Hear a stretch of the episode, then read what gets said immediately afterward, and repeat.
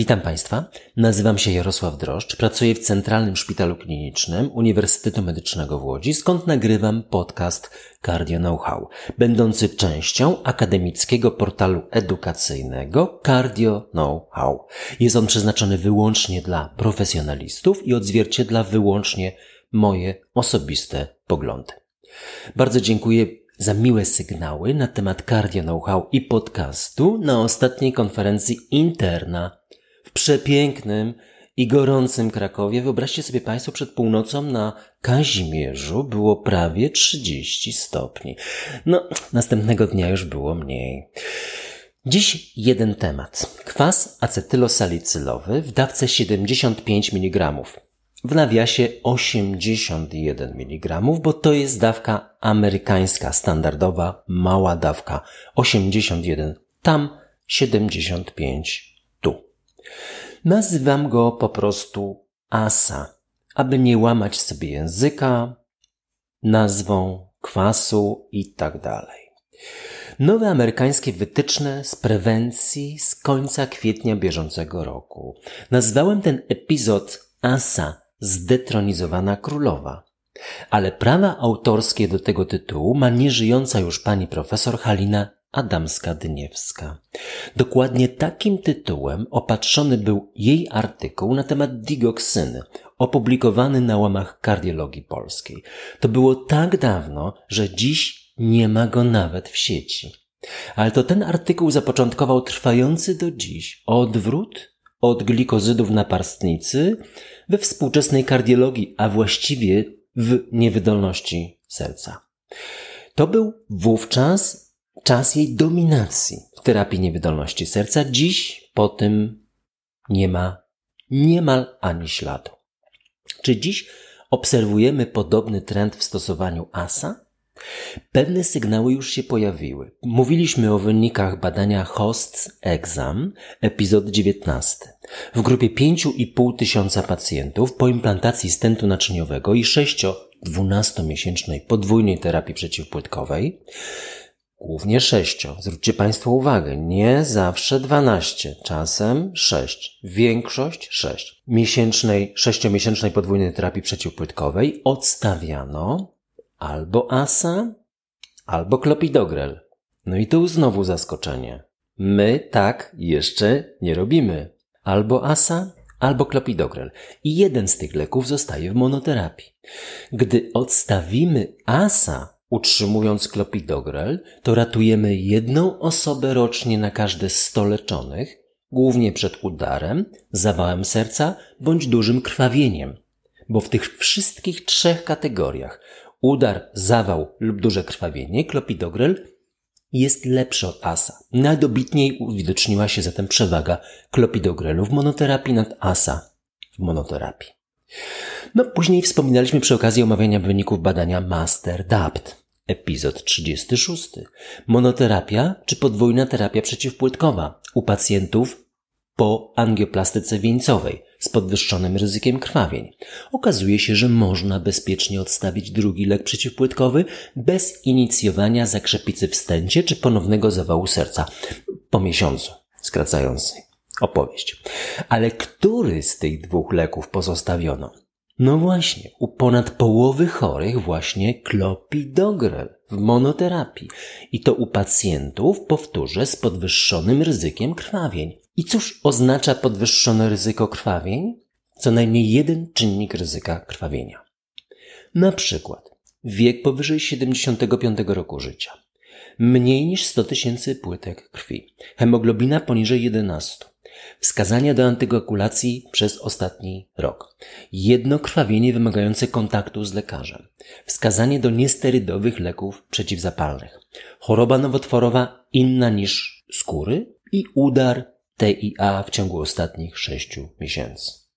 No według mojej oceny ta kategoria obejmuje prawie połowę pacjentów kierowanych do rewaskularyzacji przezskórnej. Ale szczególnie zainteresowanych zapraszam do epizodu 42. Nowoczesna gra planszowa, współczesne leczenie przeciwpłytkowe. Bawiąc uczy, ucząc bawi. No tak było przynajmniej w moim zamyśle. No wróćmy jeszcze na moment do historii, tak jak wszystkie stare dziadki. Pan profesor Leszek Ceremorzyński zaprosił mnie przed wielu laty na cykl wykładów w polskich teatrach, bo to były wówczas takie ówczesne sale wykładowe. Teatr Polski w Warszawie. A tematem mojego wykładu były nowości w klinicznym zastosowaniu ASA. Dokładnie pamiętam, o czym wówczas mówiłem i jaka była ówczesna wiedza na temat leczenia przeciwpłytkowego ASA. Dziesięć zasadniczych kwestii. Pamiętam je bardzo dokładnie, choć ostatnia z nich jest już dziś nieaktualna. Po pierwsze, pierwsza synteza czystej ASA to Felix Hoffman, 1897 rok. Nie było wtedy Polski na mapie, czyniąc ASA najstarszą, dziś jeszcze skuteczną, często ratującą życie substancją w naszych aptekach.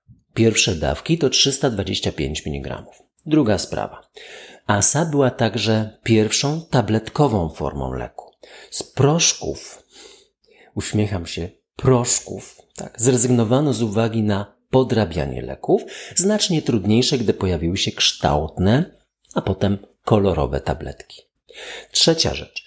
Kwestia dolegliwości bólowych i gorączki była wskazaniem do asa. No a w reklamach zaznaczano, nie wpływa na serce z dumą.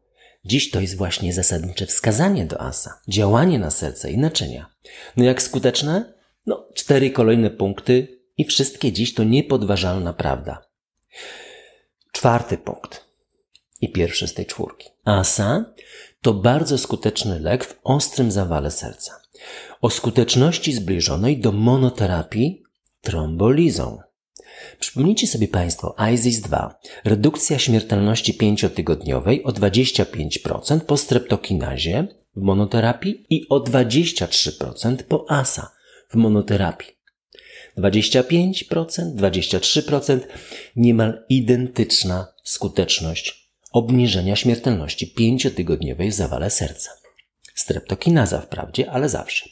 Po połączeniu streptokinazy i ASA, no mieliśmy te magiczne 42%, które stanowiło o wdrożeniu tej techniki wówczas rewaskularyzacji farmakologicznej.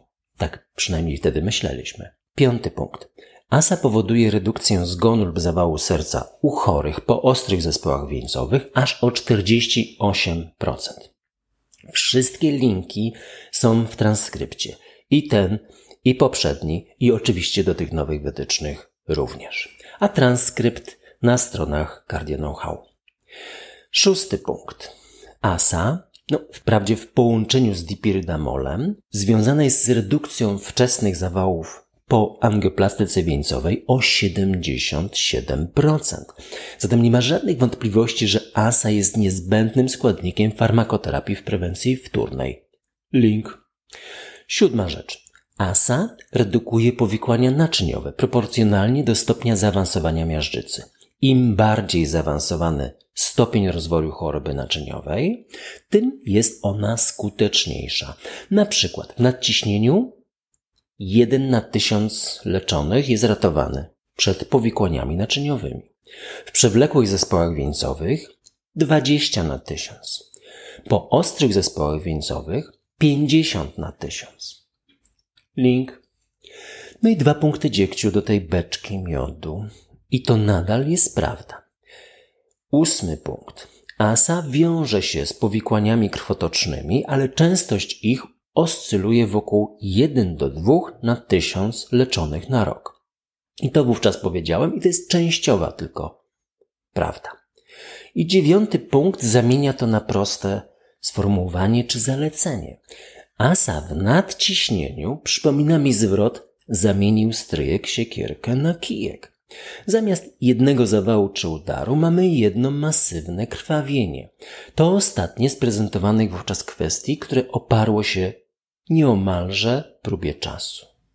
A to akurat się oparło. No i dziesiąta, już nieaktualna kwestia. Nieaktualna. Tak Państwo nie postępujcie od końca kwietnia bieżącego roku. W prewencji pierwotnej, tak powiedziałem wówczas, u osób bez przebytych incydentów udaru zawału serca bądź rewaskularyzacji wieńcowej, szacowałem wówczas zasadność stosowania ASA na 5-10% ryzyka powikłań naczyniowych w ciągu 10 lat zgodnie z ówczesną tabelą SCORE Europejskiego i Polskiego Towarzystwa Kardiologicznego. I widziałem wówczas, że ASA jest wskazana dla kobiety po 70 roku życia bądź mężczyzny po 60 roku życia z umiarkowanym obciążeniem czynników ryzyka, z większym obciążeniem wcześniej, no i bezterminowo. I to już jest dziś nieprawda. Minęło 20 lat i ten prosty, zrozumiały, łatwy do zapamiętania algorytm stosowania ASA odszedł w niepamięć. I zamieniony został na bardzo, bardzo dla mnie skomplikowany system, którego naturę wprawdzie rozumiem, ale umysłem nie pojmuję. Tym gorzej dla jego zapamiętania, a przede wszystkim stosowania w praktyce klinicznej. Ale spróbujcie Państwo. Nowe rekomendacje opublikowano w JAMA 26 kwietnia. Do dziś oglądano je 100 tysięcy razy. Link. Zasadnicze elementy rekomendacji są dwa. Po pierwsze, stosuj ASA w prewencji pierwotnej dla osób między 40 a 59 rokiem życia, którzy mają ryzyko dziesięcioletnie powikłań naczyniowych powyżej 10%. I drugie, nie rozpoczynaj prewencji ASA dla osób po 60 roku życia. Zaskoczeni, co? Zamieńmy to na prosty przekaz. Pierwsza kategoria pacjentów przychodzi do poradni pacjent, który jest dotychczas nieleczony ASA. Gdy pacjent nie ma znacznie podwyższonego ryzyka chorób naczyniowych, nie powinien przyjmować ASA. No oczywiście jeżeli nie ma rozpoznanego zawału serca, rewaskularyzacji, udaru mózgu, niezależnie od wieku. Druga kwestia. Gdy mamy względnie młodego pacjenta, przed 60, ale po 40, który ma istotne czynniki ryzyka, podaj ASA. W poprzedniej wersji tych samych amerykańskich wytycznych, kilka lat temu, podobne zalecenie dotyczyło osób po 50 roku życia, a zatem tu się rozszerzyło. Po 40 roku życia już istnieją wskazania i korzyści. No i trzeci punkt. Gdy pacjent dotychczas nieleczony ASA jest starszy niż 60 lat, to niezależnie od profilu ryzyka, w prewencji pierwotnej nie podajemy ASA.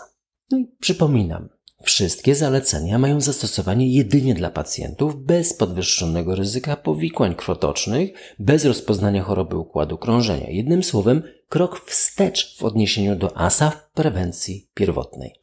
Tylko stosujemy ją w tak zwanym średnim wieku. A jakie dokładnie zapisy dotyczą osób, które w prewencji wtórnej już mają ASA. Ktoś już wcześniej przepisał ASA, bądź same przyjmują ASA. To druga kategoria pacjentów stale przyjmujących ASA. I tu dwa punkty.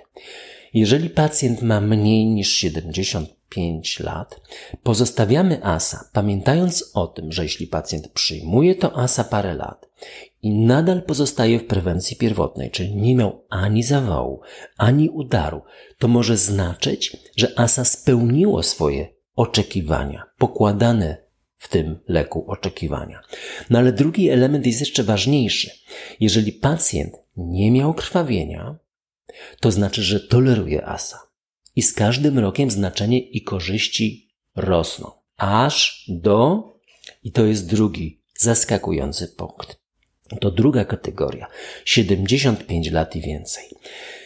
Wszystkie analizy statystyczne tej grupy chorych wskazują na malejące korzyści kliniczne, niezwiązane ze spadkiem ochronnego działania ASA na powikłania naczyniowe, lecz ze wzrostem odsetka powikłań krwotocznych.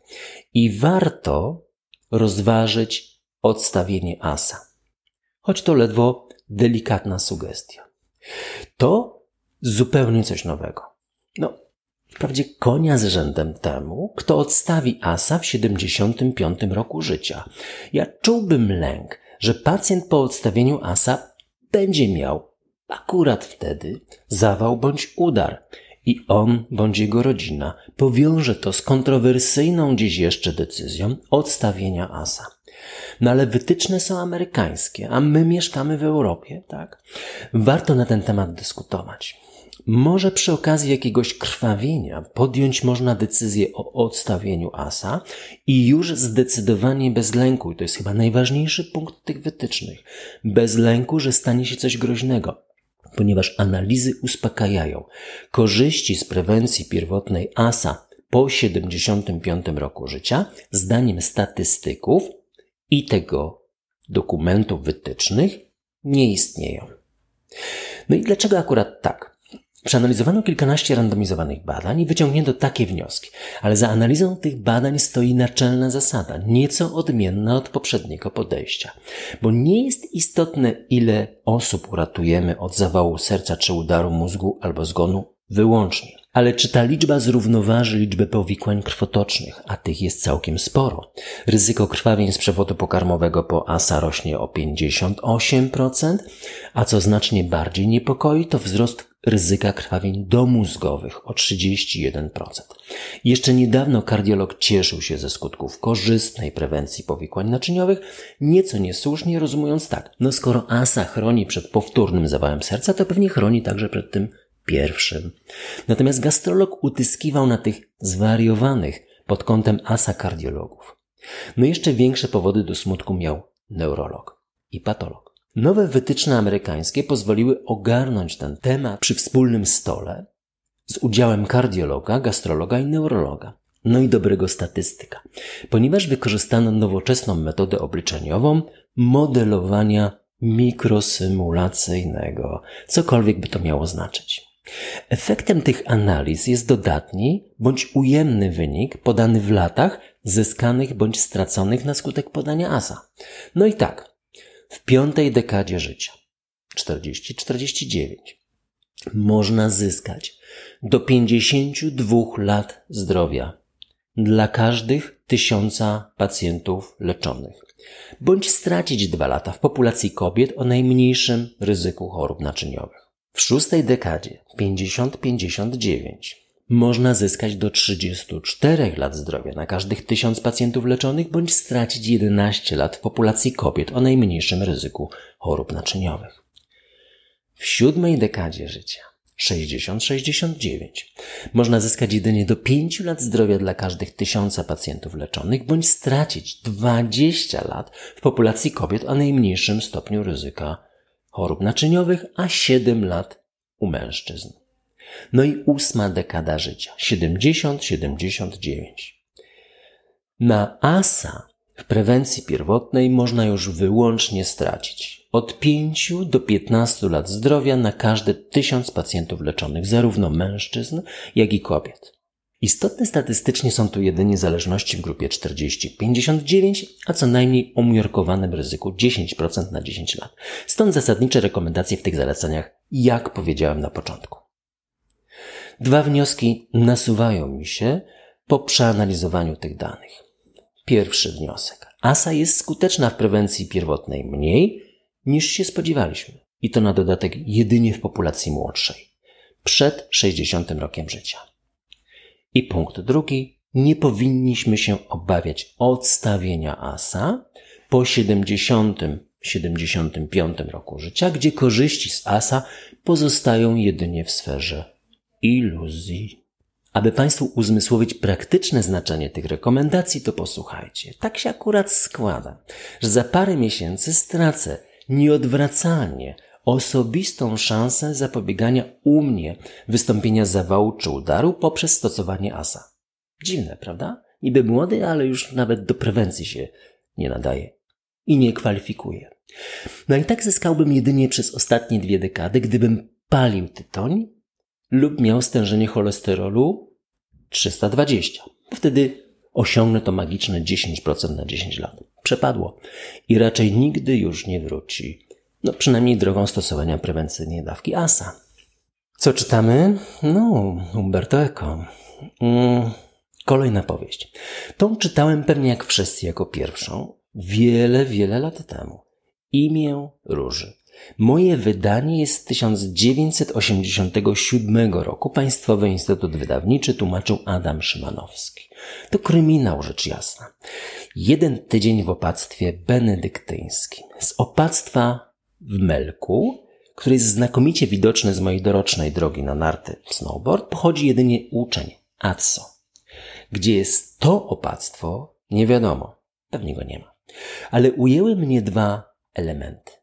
Mnogość określeń na słowo bestia i inne elementy życia w opactwie. Swoją drogą to niezłe, nie? Jak biegnie życie w opactwie. To tak jak liczba rzeczowników inuickich związanych z naszym jednym prostym wyrazem śnieg. Drugi element, no, berecik rozgrzał mi się, jak próbowałem zrozumieć budowę wewnętrzną, ale nawet zewnętrzną gmachu. Gmach. Tam w środku była biblioteka. Nie udało mi się. Spróbujcie sami. Wam się na pewno uda. Ale zdejmijcie prewencyjnie wcześniej bereciki. Naturalnie stosując prewencję pierwotną. Jeśli Państwo będziecie mieli jakieś uwagi, komentarze, pytania, kierujcie na media społecznościowe. Będę też bardzo Państwu wdzięczny za promocję podcastu wśród lekarzy oraz komentarz, choćby jednym słowem. Sława